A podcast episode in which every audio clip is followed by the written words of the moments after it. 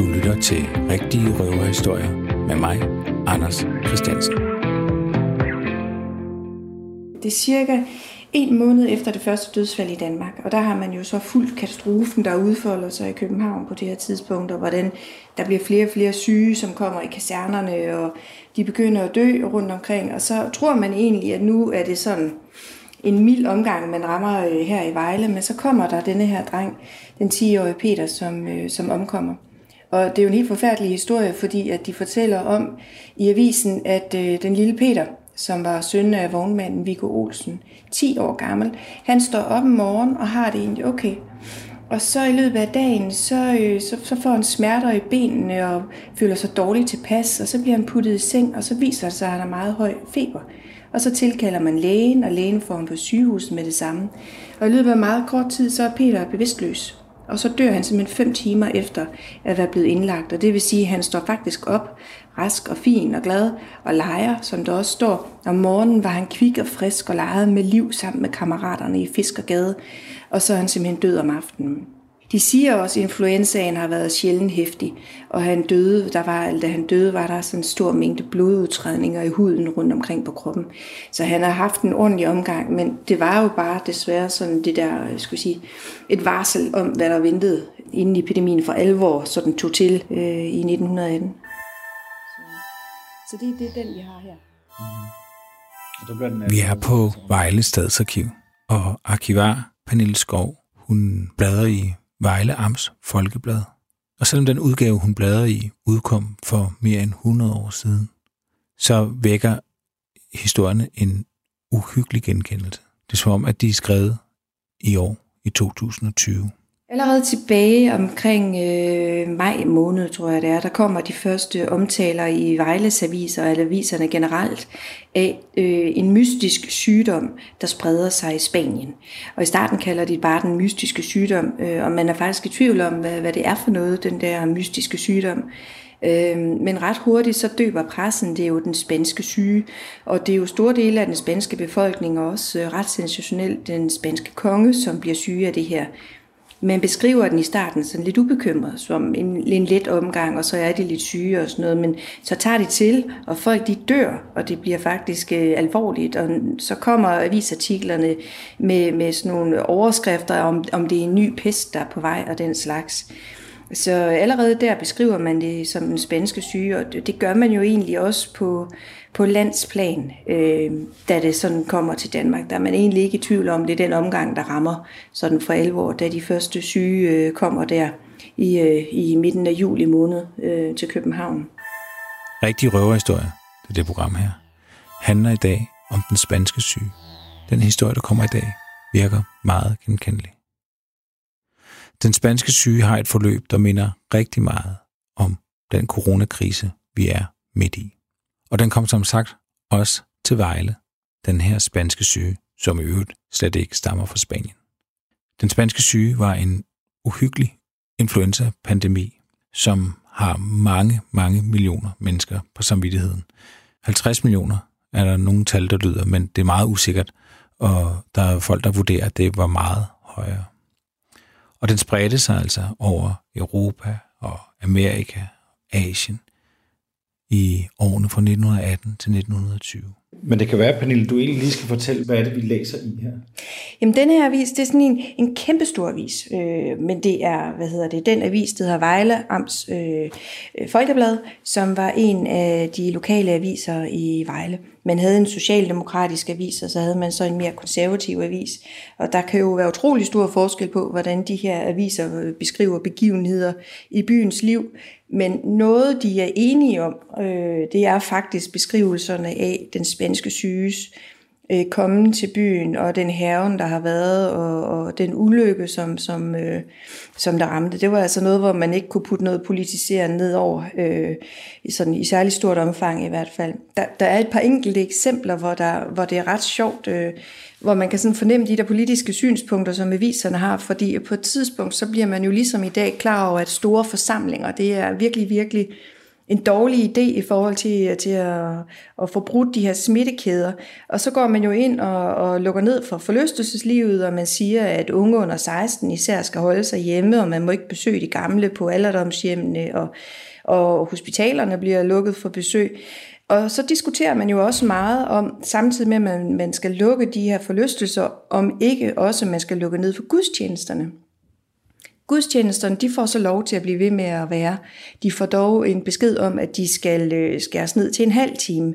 Men den socialdemokratiske presse, de er sådan lidt fortørnet over det, for de kan faktisk ikke forstå, hvorfor at gudstjenesten må blive ved med at være, fordi at de siger, at forlystelseslivet, den lukker man ned, fordi man kan udveksle spyt og, og dråber, når man synger og når man danser og sådan noget. Men så siger de, jamen smitter man mindre, når man synger salmer, end når man synger nede på, på dansestedet. Ikke også? Mm. Men, men det er sådan lidt et, et tilfælde der, øh, hvor, hvor det jo også har været for at give sådan lidt et, et hip til, til, øh, til de religiøse og til øh, kulturparnasset i byen i stedet for. Øh, ja. Mm.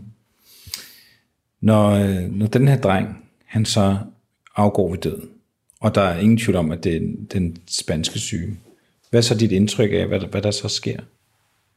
Men i starten, der har man behandlede hans død som, som alle mulige andre ulykkelige øh, dødsfald. Altså familien har fået lov til at, at sige farvel til ham, og man har holdt en begravelse øh, for ham. Men da epidemien tager til, og vi når hen omkring oktober og november måned, så sker der jo simpelthen det forfærdelige, at der er så mange døde, Øh, Øh, og nogle uger, øh, når man bare i, i Lille Vejle, der når man jo op på 40 og måske flere øh, dødsfald i en enkelt uge. Det er så massivt, at der simpelthen ikke er plads i kapellerne. Og folk nærmest i begravelsesoptogene må stå i kø for ligesom at komme til og få begravet deres, øh, deres døde.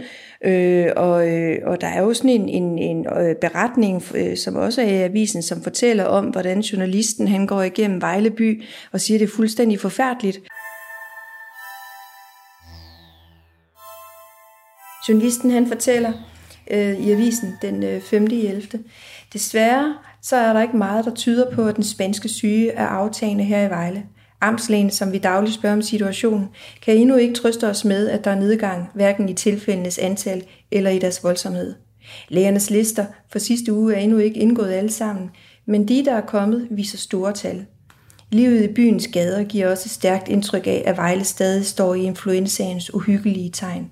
Hvert øjeblik mindes man derom ved de travle lægebilers tuden, og man går ikke mange ture uden at se sygehusets vogn. Den har sikkert aldrig været brugt så meget som i de her dage. Aller uhyggeligst er de mange kranse. Vi ser bydrengene sovløst træske afsted med favnen fuld af dem, og vi ser stille, sørgeklædte mennesker bære de friske, duftende blomster, som er skabt til at glæde os, men som nu er dødens mørke symbol.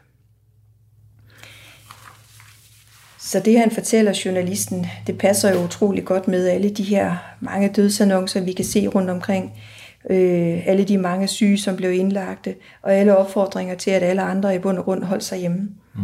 At det har kun været syge og smittede, der i bund og grund var på, og dem, der skulle tage sig af dem, der har været på, på gaderne i byen.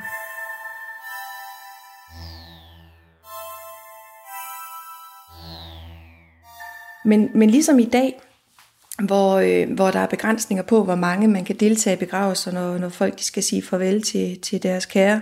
Så, så var der også her ret hurtigt øh, bestemmelser om, øh, som står i avisen, at man simpelthen skal lukke kisten så hurtigt som muligt, så man må ikke holde, holde åbne kistebegravelser.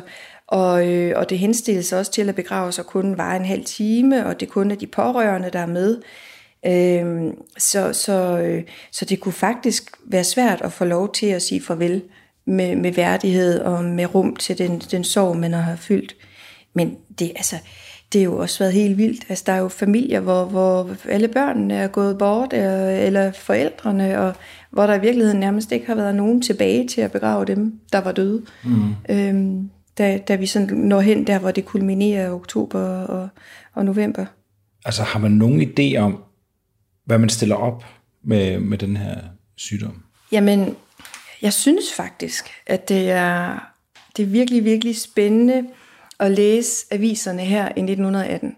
jeg kan nærmest på de samme dage, som vi går i dag for 102 år siden, læse opfordringer, som borgerne skriver ind, embedslægerne skriver ind, eller øh, lægerne skriver ind, om at øh, i stedet for at vi går og giver hånd til hinanden, skal vi så ikke indføre en hilsen, som vi kan kalde den spanske, fordi man har jo regnet ud, at det smitter ved kontakt. Man opfordrer til, at øh, syge børn, eller børn fra syge hjem, de kommer ikke i skole, på det tidspunkt, hvor skolerne er åbne. Man opfordrer til hyppige udluftninger. Hvis man skal med offentlig transport, så må der ikke komme flere med, end der er pladser til, og man skal lufte rigeligt ud, og, og man opfordrer til god hygiejne, og særligt øh, hyppig mundskyldning, og ikke med for krasse væsker, så det var der jo nogen, der gjorde, ligesom at der var nogle amerikanere, der har drukket blegemiddel. Så var der jo også folk øh, herhjemme, der kunne finde på at drikke hvad som helst, for ligesom at sørge for, at munden var, var rigtig, rigtig ren, og, øh, og man har slået det ihjel, man kunne have indåndet. Øh, så, så man forsøgte jo på alle mulige måder, og faktisk også med forskellige former for, for mundbind eller ansigtsværn, øh, og, øhm, og ligesom holde sig smittefri. Øh, og, og, og det hele handler jo i virkeligheden om, at man her i 1918 har kunne konstatere, at verdenssamfundet, Danmark og Vejle er blevet totalt overhalet af en voldsom sygdom, som nærmest en gudshånd, der svøber eller sådan ind over det hele. Og folk bliver sindssygt syge. Man kan konstatere, hvad symptomerne er, man kan konstatere, hvordan sygdomsforløbet er, og man kan konstatere, at alt, alt for mange dør, og at mange af dem, der ligesom overlever, de får nogle voldsomme øh, senfølger, som præger den nogen bare en tid, og andre på, på, på, livs, øh, på livsbanen. Øh, men øh, men, men øh, man ved jo faktisk ikke, hvad man har med at gøre. Mm. Fordi vi, vi er i en tid i 1918, hvor, hvor der var en voldsom, øh, kan sige, øh, op til Første Verdenskrig, var voldsom tro på fremskridtet og på videnskaben, og man har også opfundet nogle mikroskoper, og man har faktisk fundet bakterierne. Øh, dem kunne man se, og, og man kunne finde forklaringer på nogle af de sygdomme, som ellers havde øh, mærket rigtig mange øh, i byerne og på landet rundt omkring. Og så kommer den her spanske syge ind, og, og straks så, øh, da de første syge kommer til København, sandsynligvis med et, et, et flådeskib fra, øh, der har været i en tur i Norge, hvad det hedder Tumleren, der kommer de første syge soldater, og smitten breder sig lynhurtigt, Serum Instituttet i København er blevet oprettet 16 år tidligere, og lægerne havde jo godt øh, på Serum Instituttet, forskerne godt luret, at der, der ligesom var noget ved det her, så de rykker jo ud og tager øh, spytprøver fra de syge mennesker og kaster det under mikroskopet og finder øh, noget, som de nok også har let efter, fordi de finder simpelthen en basilika, som de kalder fejferbasillen.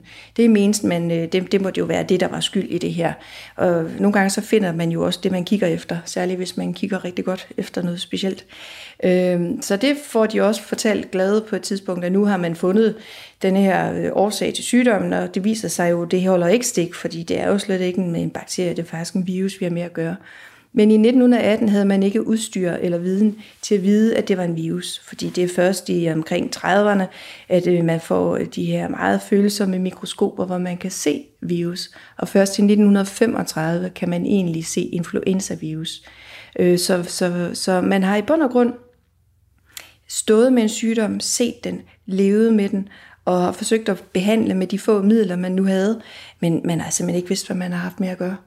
Og, og så det allerbedste råd i forhold til den spanske syge, det var i virkeligheden, bliv ikke syg.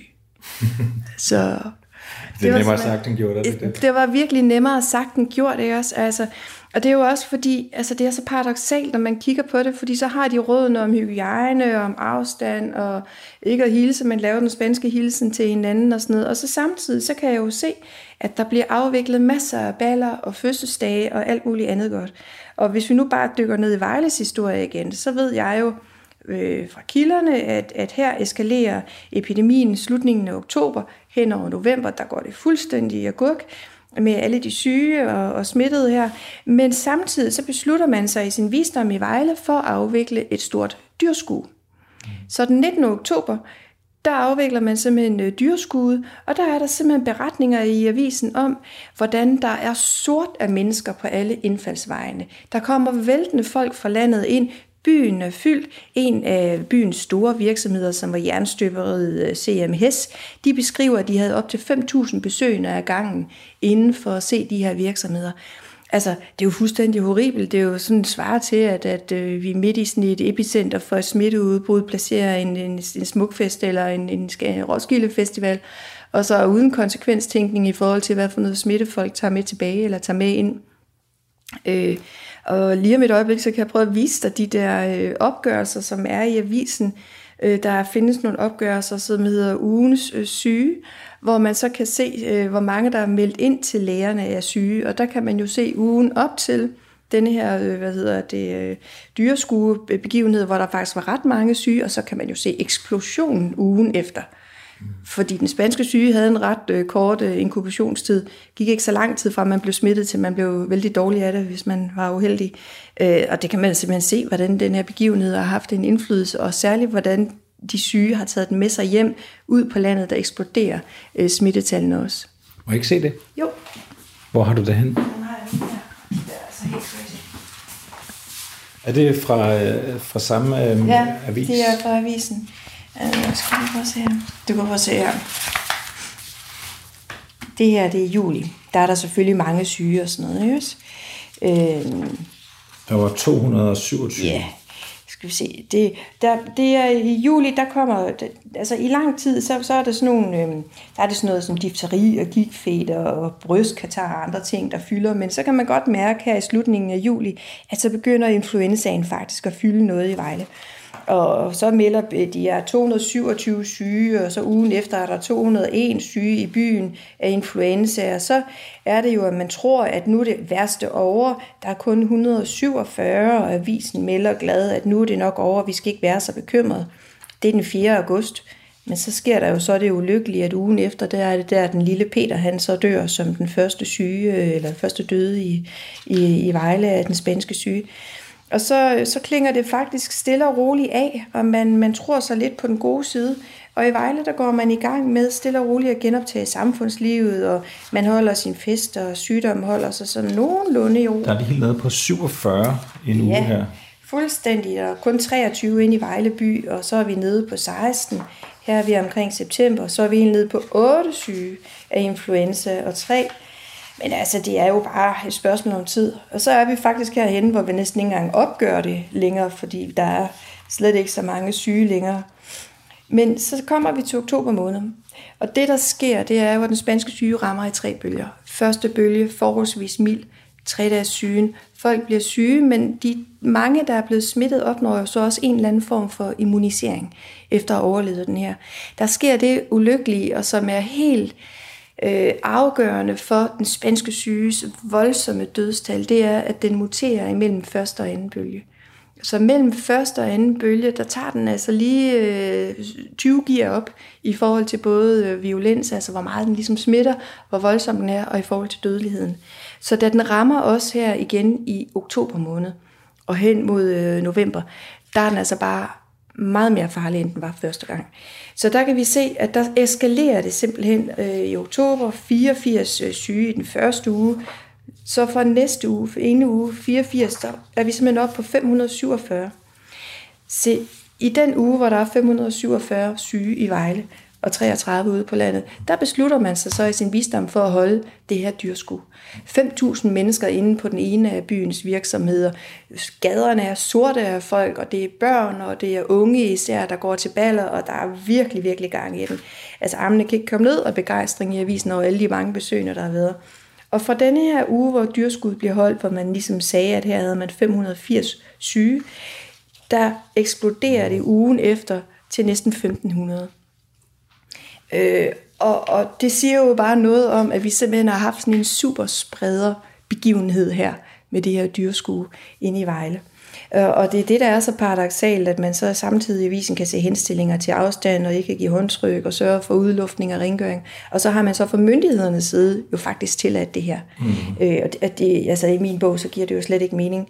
Øh, og det er jo faktisk samtidig med, at man også har besluttet sig for at udskyde, øh, at børnene skulle komme tilbage efter efterårsferien eller kartoffelferien, øh, så fordi at på grund af smittefaren. Øh, og der er simpelthen nogen, der ikke har tænkt sig om. Øh, enten har man ikke tænkt sig om, eller så har man simpelthen ikke rigtig kunne koble, koble det. Men, men øh, jeg er egentlig svært ved at forstå, hvorfor. Fordi man er jo opmærksom på, at for mange ikke skal være sammen rundt omkring øh, på det her tidspunkt.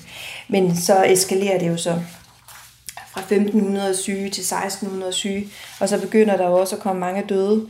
I løbet af en uge har vi 35 døde her i Vejle, så er vi 29, og når det ser værst ud, så når vi op omkring de 40 øh, døde. Øh, og det har jo været helt horribelt. Kirkeklokkerne har ringet konstant i, i de uger der, hvor for begravelserne, i de uger, hvor folk virkelig, virkelig har været ramt af den spanske.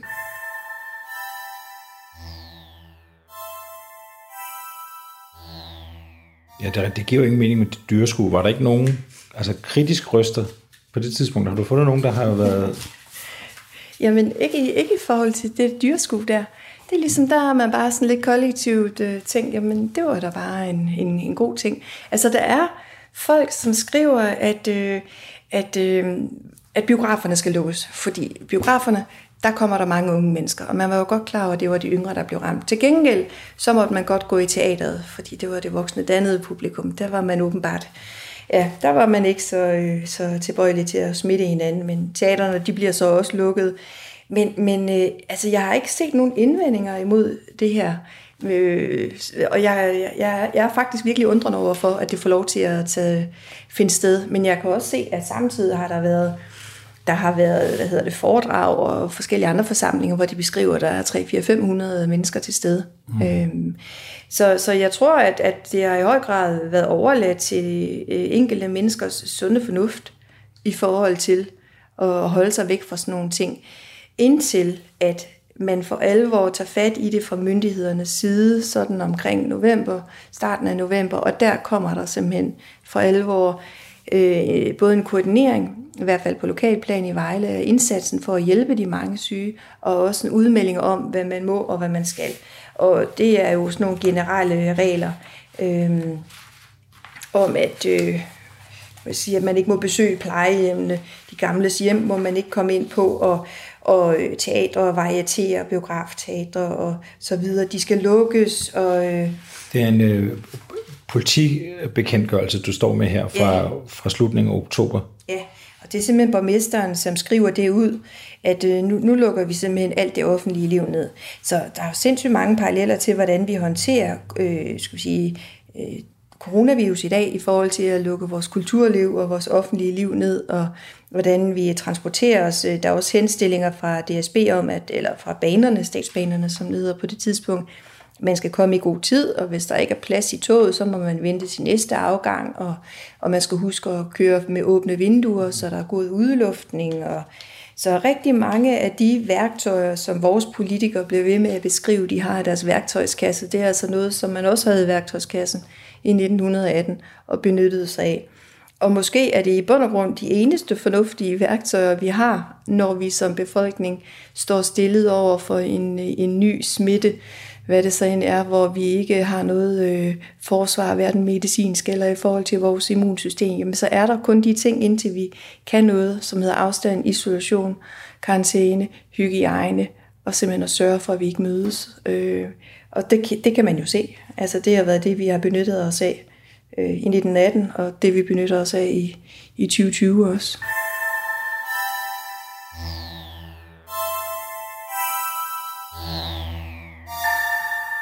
Der er jo en lang række mennesker, der krisen er allermest alvorlig, og der er simpelthen er hjem, der er lagt ned, hvor, hvor de alle sammen ligger, er voldsomt syge, de ligger i deres beskidte laner, de kaster blod op, og de har diarré, og de har lungevæske, der siver ud, og det er simpelthen så forfærdeligt, og de får ikke noget mad og ikke noget at spise. Og, og de har jo simpelthen brug for, at der kommer nogen ud i hjemmene, så der er jo folk, der melder sig til at tage ud i hjemmene og hjælpe. Der er folk, der melder sig til at lave mad til de syge og bringe mad ud til de syge. Men der er jo også nogen, der er så bange for at blive syge, at de gør hvad som helst for at holde sig øh, på afstand. I Vejle, så er det sådan, at øh, omkring slutningen af oktober måned, så er der simpelthen så mange syge, voldsomt syge, at de ikke længere kan være på sygehuset. Det var kun de allermest syge, der blev indlagt på, med, det var dem, der havde fået komplikation med lungebetændelse. Det var kun dem, der kom på sygehuset, men der var så mange, der var simpelthen ikke plads der mere. Så man bliver enige om at oprette et nødhospital. Og det bliver indrettet sådan lige i Vejle Centrum, lige ved siden af Rådhuset, ovenover apoteket. I apoteket Delholm, han har en tom lejlighed, og den tilbyder han og åbne som nødhospital. Maria-søstrene, de vil bemande det, og alt er sådan set godt. Det skal hurtigt indrettes og åbne den første i 11. Man har bare lige glemt at tage højde for, at i lejligheden ovenover, der bor så lærerinde frøken Christine Plov. Christine Plov, hun er sådan en kvinde, som har fyldt meget i, i det offentlige rum i, i Vejle på det her tidspunkt. Hun var en markant og slagfastig dame, øh, slagfast dame, og hun øh, øh, hvad hedder det, kom fra Sønderjylland, og, og hele det her sønderjyske spørgsmål fylder jo også meget i de her år. Øh, og hun har brugt rigtig meget krudt på at tage rundt og, og fortælle om det sønderjyske spørgsmål og appellere til det, man kalder samfølelsen med de sønderjyske. Altså en form for samfundssind, at man skulle støtte op om og sende midler til og øh, de her sønderjyske øh, for at støtte dem øh, i de her år. Men øh, det, der så sker, og det har vi faktisk også i avisen, jeg ved ikke, jeg prøver at vise dig, hvad det er, det er, at øh, Christine Blå, hun bor så i lejligheden ovenover det her nødapotek. Og hun bliver bange. Øh, og i bund og grund tror jeg bare, at hun nærer den samme angst, som så mange andre gør. Men hun tager simpelthen bladet fra munden og fortæller om sin bekymring offentligt.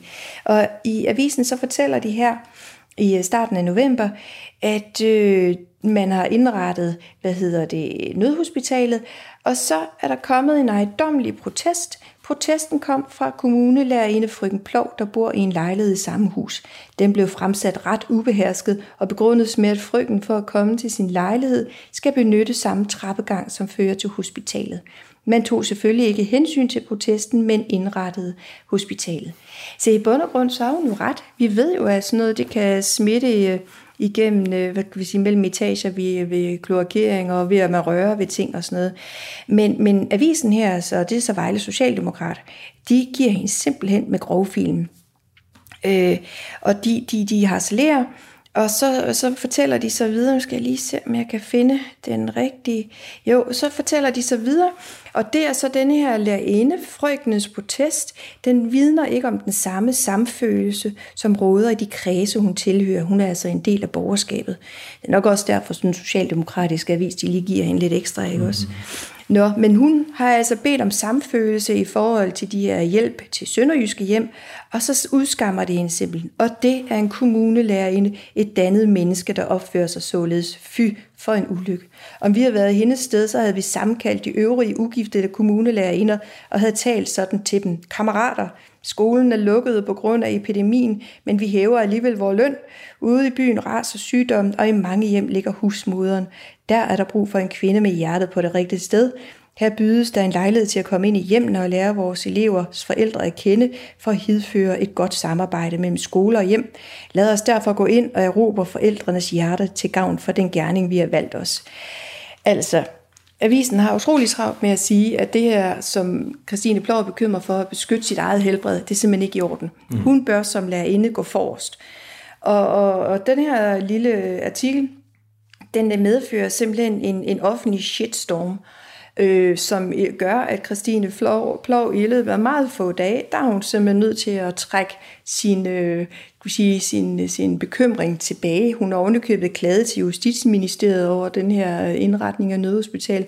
Hun trækker sin, sin øh, klage tilbage, og hun ender faktisk også med at måtte forlade sin lejlighed, og så melder hun sig ind i flokken af dem, der øh, laver mad til de syge hun kører dog ikke ud med mad med syge, men hun er altså sådan øh, nødt til at gøre offentlig bod på den måde, for at hun er kommet til at, at, at, at fortælle om øh, sin bekymring. Mm. Og ja, det, det er jo ret, altså der er jo utrolig mange paralleller i forhold til de samme bekymringer, som mange af os går med i dag, i sådan en historie der, og om, om vi i virkeligheden synes, at vi kan tillade os at sige til hinanden, nu er jeg faktisk bekymret for, om du smitter mig, eller jeg smitter dig, eller man skal overlade det til alles egen individuelle afgørelse om, hvad er egentlig ret og rimeligt og fornuftigt i det her. Og hvis vi så strider for meget ud, kan vi så tillade os at udskamme offentligt med, med straf og skam, eller, eller, eller hvordan er det, vi håndterer det. Øhm, men men øh, altså, jeg, jeg har simpelthen ikke i alle de år, jeg har kigget i, i de her ting her, jeg har simpelthen ikke set nogen få sådan en saftig omgang, som hun i bund grund øh, får her i avisen. Øhm, Ja, og hvad er det egentlig, hun gør sig skyldig i? Det er jo bare, at hun, hun siger, at, at det måske ikke er den bedste idé at lægge et, et hospital lige under hendes, hendes lejlighed. Fuldstændig, en fuldstændig rimelig indvending. Altså, kunne da se i, i, i Aarhus, hvor jeg kommer fra, hvor bekymret man var, da man lagde et testcenter lige ved siden af et sted, hvor der var mange øh, kollegaer med mange unge mennesker. Ikke også? Altså, det, det er jo fuldstændig rimelig bekymring, hun har i bund og grund. Men man var jo i tiden meget splittet imellem det her ideal, man også havde om, og som vi jo alle sammen har, at vi gerne vil træde til over for vores næste, og det fyldte jo meget den her kristne øh, Øh, idealet om at gå ud og gøre det rette og gøre det for sin næste, og også som de siger om samfølelsen, samfundssindet, som vi kender det som i dag. Ikke også? Øh, og, og, øh, og det har fyldt rigtig meget, og man forventede jo også særligt af kvinder, at kvinder trådte til, når en husmoder lå syg, og ikke kunne tage sig af mand og børn, så må den anden husmoder træde til.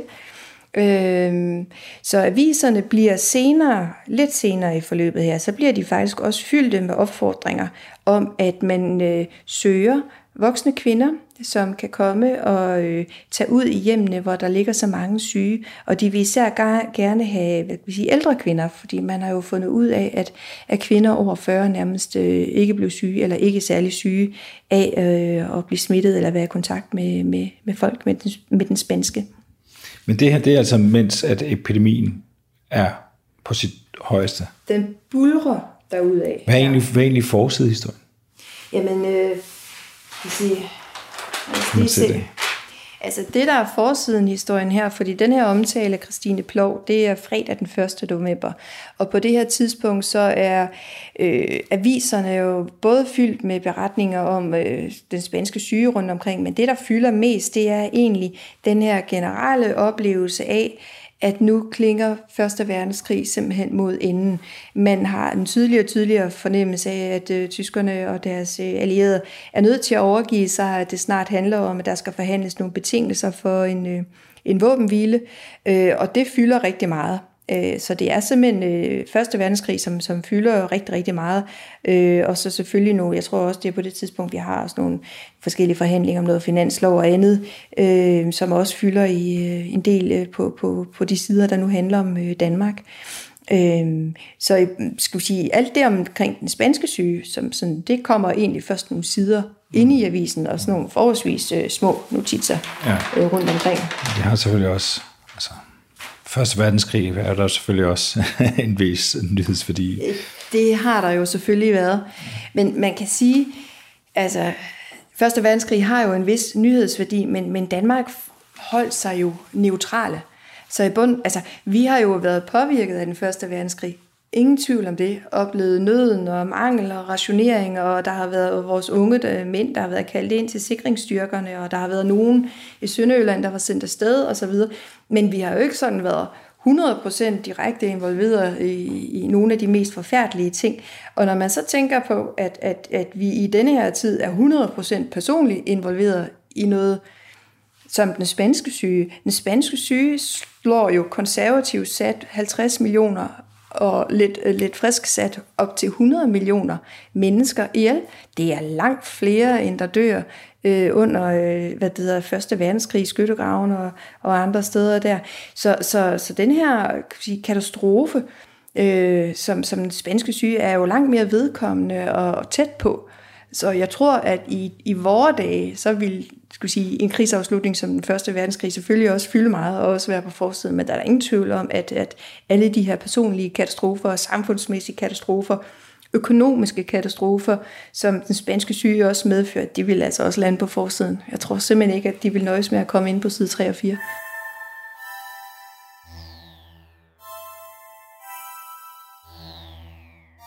Altså, jeg vil formode og egentlig også satse en del på, at rigtig meget af den historie, jeg ser, udspiller sig i en stor købstad som Vejle. 20.500 øh, indbyggere på det her tidspunkt. Den vil være sådan nogenlunde det samme som det, man ser andre steder. Altså nogle gange så kan man jo sige, at det at kigge på sådan en bys historie kan være sådan et tilfælde af, at den store historie øh, spejler sig i, i den lille historie. Og, og vi ser jo, hvordan smitten kommer til et samfund, hvordan smittekæderne udbredes i samfundet, samfund, hvordan man forsøger med personlige, lokale tiltag at stoppe det, og så kommer der mere koordinerede tiltag. Øh, og lige præcis det forløb er jo parallelt med, med, hvordan det er foregået rigtig mange andre steder. Og noget, der jo desværre også er parallelt, det er simpelthen, at hvor der normalt har været en 3, 4, 5 dødsannoncer, så er aviserne i simpelthen i de her dage fyldt med 20, 25, nogle gange 30 forskellige dødsannoncer, og det, der er karakteristisk for den, det er noget som det, vi for eksempel kigger på her. Vores kære datter, søster og svigerinde, Ella Andersen, er i dag 19 år gammel, afgået ved døden efter tre dages sygeleje. Mm. Det er den spanske. Så de er jo unge mennesker, og der står altid øh, efter få dages sygeleje, tre dages sygeleje, og så deres alder. Øh, og, og vores kære lille Magda, og, og min veninde, og altså det, altså, det er simpelthen, altså, ja, kære lille Anton, altså det er simpelthen bare virkelig, virkelig barsk læsning, og så er der jo en voldsom personlig katastrofe, som ligger bag hver eneste af dem her. Øh, så det, det, gør, det gør et stort indtryk på mig, hver gang jeg bladrer igennem de her sider. Hvor mange ender med at dø af den spanske syge Vejle, ved du det? Jamen, jeg vil, åh, jeg vil så gerne have et svar her. Jeg ved det ikke helt, altså fordi, altså, nu har jeg jo faktisk interesseret mig for den spanske syge rigtig mange år. Og, og jeg har jo også sådan ment noget, fordi at som, som historiker, så baserer jeg jo mig altid på den viden, der er tilgængelig på et eller andet tidspunkt. Men det, der er sket, det er jo bare, at efter coronavirus er blevet noget, vi skal leve med. Og det er gået op for rigtig mange mennesker, at vi faktisk kan lære rigtig meget af, hvordan den spanske syge ramte os, hvordan man håndterede den, hvordan man inddæmmede det. Der er der kommet rigtig meget forskning i den spanske syge igen. Og det gør, at mange af de der ting, jeg egentlig synes, jeg kunne sige temmelig skråsikkert, dem er jeg lige nødt til at revidere lidt. Og de nye resultater, de vælter ind dag for dag. Altså, det bedste bud, jeg har, som jeg kender til, det er, at på landsplan, der dør der mellem 15 og 18.000 øh, mennesker i Danmark. Jeg har hørt, at der skulle være en dødelighed på, øh, læst dødelighed på 0,2 til 0,5 procent af de smittede. Men jeg tror simpelthen ikke på, at vi har holdt os på det i Vejle. I, jeg har fundet samtidig beretninger om, at øh, Vejle har på det her tidspunkt 20.500 indbyggere cirka. Og der er en beretning her fra slutningen af november i to, øh, hvad det hedder, 1918, hvor de siger, at 4.000 i byen alene har været smittet. Det er altså godt og vel 25 procent af byens befolkning, der har været smittet. Og bare på det her tidspunkt, der siger de så omkring øh, 125 er døde. Øh, så vi er altså over de der tal, der ellers er. Jeg, jeg, jeg kan ikke sige, hvor mange det er.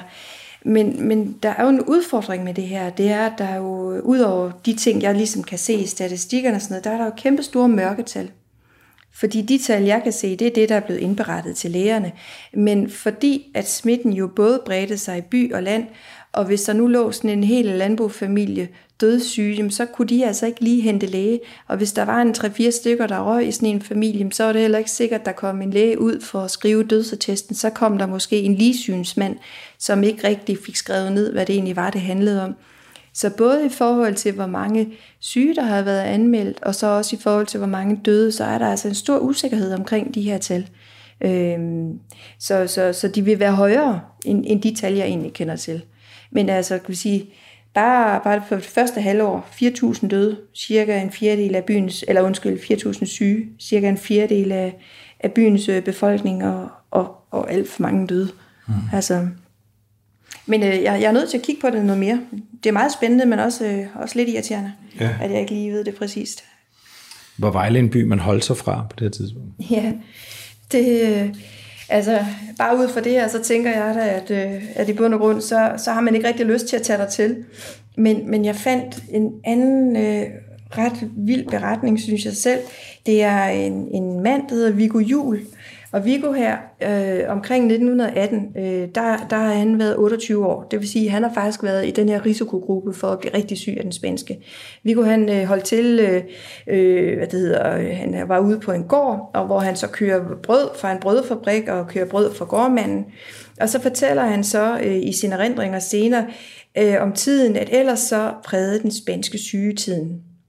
Og han fortæller om, at han, øh, han, øh, han var hos en mand, der hedder Christian Laversen, og jeg kan huske, at han blev syg, og hans kone blev syg. De var lige ved at dø begge to.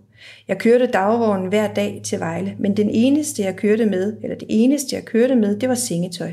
Sengetøjet, som de, der var døde, havde ligget i, skulle renses ud på grund af smittefaren. Så han fortæller også videre, at en del af hans arbejde i de dage, det var faktisk at køre både med syge og døde, fordi det var der ingen andre, der ville. Om han har haft en særlig tro på hans immunforsvar, det ved jeg ikke, eller en eller anden form for fatalistisk tilgang til livet, det, det ved jeg ikke helt. Men han har simpelthen taget nogle ture, så der er simpelthen nogle historier om en kvinde, der kommer øh, grædende til, øh, til den mand, som han er i tjeneste hos, øh, og, og om der ligger en, en ung mand, som er syg, øh, og, og, og så, så siger, siger han så, at han vil godt tage ud og hente ham. Jeg skulle bare køre, og jeg måtte blive siddende udenfor. Vi lagde så noget halm i vognen og fik lavet en seng af sæder og sengetøj. Da vi kom op til går, var det kun pigen, der var rask. Manden gik i to overfrakker. Resten lå i sengen af spansk syge. Øh, øh, vi skulle så have båret den her syge mand ned. Øh, han lå op på et kvistværelse, og vi skulle have båret ham ned i lanerne. Men han kastede op og besvimede, da vi tog ham. Vi fik ham ned i vognen og kørte ham hjem. Vi bar ham ind og lagde ham ved siden af bror Hans, der lå i en seng, men der var han lige ved at dø. Så kom der en sygeplejerske med noget i en flaske, som vi skulle tage som en slags modgift efter den tur. Men Rasmus Jensen, der var sådan en gammel hård kejl, han sagde, nej, jeg vil pine død ikke have noget af det skidt. Vil du have noget, Viggo? Nej, jeg vil da ikke, svarede jeg. Og vi reddede der os alligevel begge to. Øhm, så så han, han kører simpelthen med de her meget syge mennesker, og han fortæller om turen ind til Vejle. Efter det så spurgte Christian Laursen, om jeg kunne køre igen næste dag. Det kunne jeg sagtens, for der var jo aldrig nogen passagerer med. Der var ingen, der turde komme til Vejle. Jeg tror ikke, der var en dag, jeg kørte ned ad Horsensbakken, uden jeg mødte ligevognen på vej til kirkegården. Man sagde, at Vejle var en helt pestby, og der var ingen, der turde komme derud for at hente. Folk døde som fluer, og de kunne ikke huse dem i kapellet. Øhm, så, så øh, altså, kan vi sige, alle de øjenvidenberetninger, vi har for tiden, og alle de avisartikler, vi har for tiden, og, og i øvrigt opgørelserne efterfølgende over syge og døde, vidner jo om, at det faktisk har været sådan en by, der, der virkelig har fået en tur af den spanske her. Og man har jo så forsøgt på forskellige måder at beskytte sig. Øh, både ved at holde afstand og ikke komme i nærheden af de syge, og så var der jo også det der med spiritus. Altså, man havde jo sådan lidt en idé om, man kunne ikke gøre så meget, man kunne dæmpe feberen med lidt aspirin og lidt forskelligt, og, og så havde man jo også, jamen det er jo helt skrækkeligt, når man tænker på det nu. Altså, der er jo læger, som anbefaler, at man skulle prøve at give kviksøl nogle dråber kviksøl indvortes, og så skulle man også give ned i kviksøl på brystet, fordi det gjorde så godt for lungerne. Altså så kan vi jo bare forestille os, hvor lidt det har hjulpet på et meget, meget sygt menneske. Overladning, det var for eksempel også populært. Øh, og så blev det jo så også, øh, nok sådan huskeråd, men, men sådan anbefalet at drikke konjak. Og hvis man nu kunne finde noget spansk brandy, for det var jo spansk syge, så var det nok ekstra godt. Og i virkeligheden, så tror jeg bare, at det handlede om at dulme angsten og bekymringer, hvis man så kunne drikke sig sådan en lille boss på, så var det måske lidt lettere at være i. Men jeg var faktisk ude og holde foredrag om den spanske syge. Og så efter foredraget, så kom der en, en herre op til mig, og så fortalte han, at hans far havde været en ung mand på det tidspunkt, hvor den spanske var i gang i Vejle. Og han var så blevet tilkaldt op til Vejle sygehus til epidemiafsnittet, hvor de rigtig syge lå. Og den her unge mand, han skulle så op og reparere noget, der var gået i stykker. Han var håndværker inde i vaskerummet. Nå, men så kommer han derop, og så kommer overlægen ud, og så siger den unge mand, at han skulle sætte mig ikke derind. Det ville han godt nok ikke. Og så siger overlægen, ikke noget problem. Du skal ikke bekymre dig. Du tager bare den her cigar, og al den tid, hvor du er inde på sygehuset og inde i vaskerummet, så ryger du bare på den cigar. Du pulser bare rigtig meget. Fordi man havde jo også en teori om, at hvis man ligesom havde røg omkring sig i lungerne, så kunne det de, de her øh, bakterier, virus, ting, hvad det nu var, det kunne ikke rigtig komme ind og gøre en syg. Så en ung mand, han tager cigaren, og han ikke røget før, men han pulsede på den sådan alt, hvad han kunne, og gik ind og reparerede det, og så var konklusionen jo også efterfølgende, at han blev ikke syg.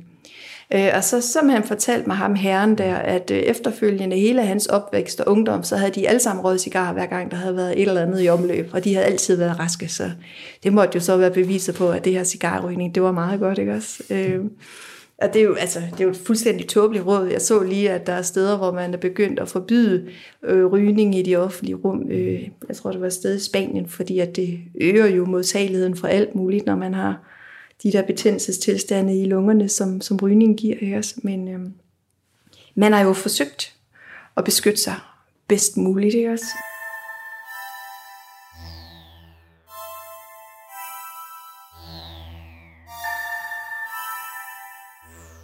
Altså den spanske syge forsvinder jo igen fra, øh, fra Vejle og, og fra andre steder. Hvordan går det til? I tiden, der var der sådan en, øh, en mangel på forståelse for, hvad det egentlig var, der havde ramt.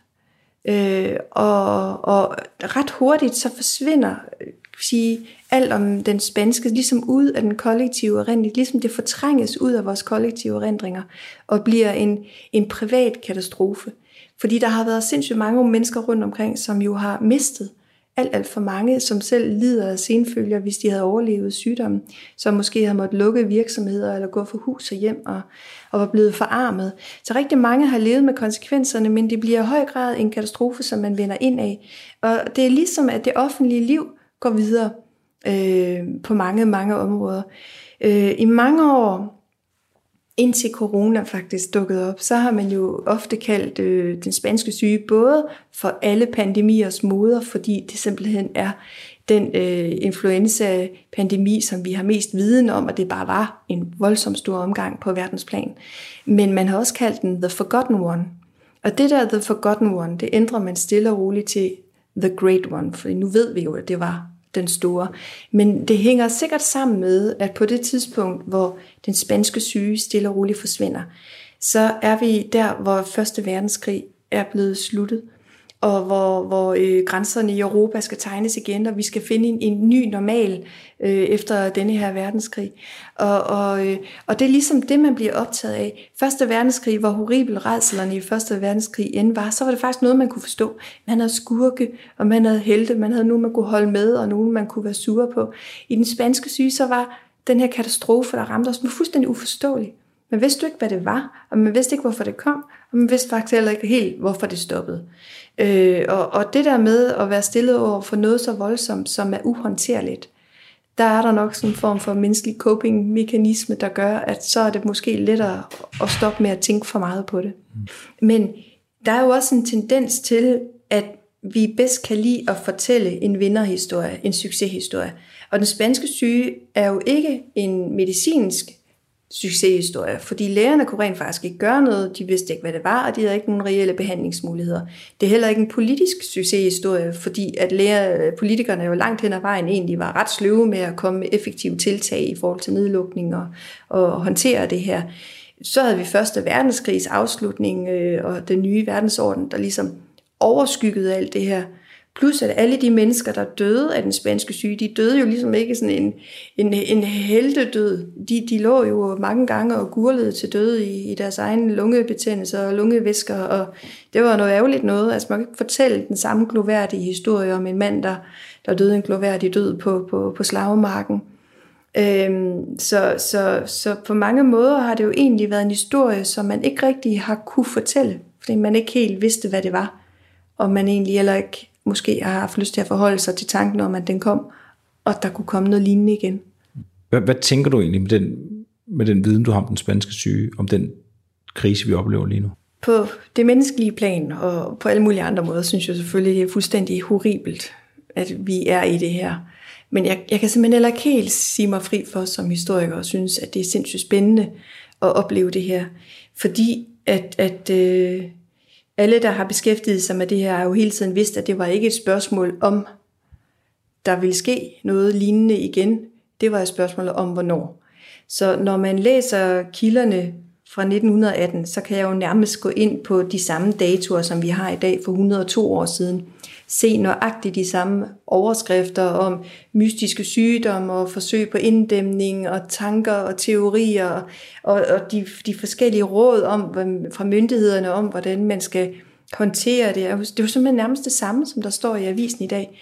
Så nu har jeg jo så en, en årrække holdt foredrag om øh, den spanske syge og, og pandemier generelt, og er jo blevet beskyldt for at være en dommedagsprofet, og jeg har jo oplevet, der er folk, der er udvandret i pausen og fået skal ud, fordi jeg overdrev og alt muligt. Øh, men, men det er simpelthen vildt tankevækkende at se, hvordan der er så mange paralleliteter i, når vi som samfund bliver ramt af noget, som vi står uden, uden øh, værnemidler og forståelse over for, øh, hvordan vi håndterer det. Mm. For 102 år siden og nu i dag.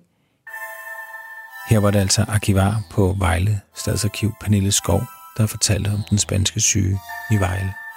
Og med det, der er rigtige røverhistorier slut for i dag. Husk, at man kan skrive til mig på historier radio4.dk, både hvis man har nogle idéer til nogle historier, vi skal tage op, men også hvis man bare har nogle helt generelle spørgsmål til fortiden.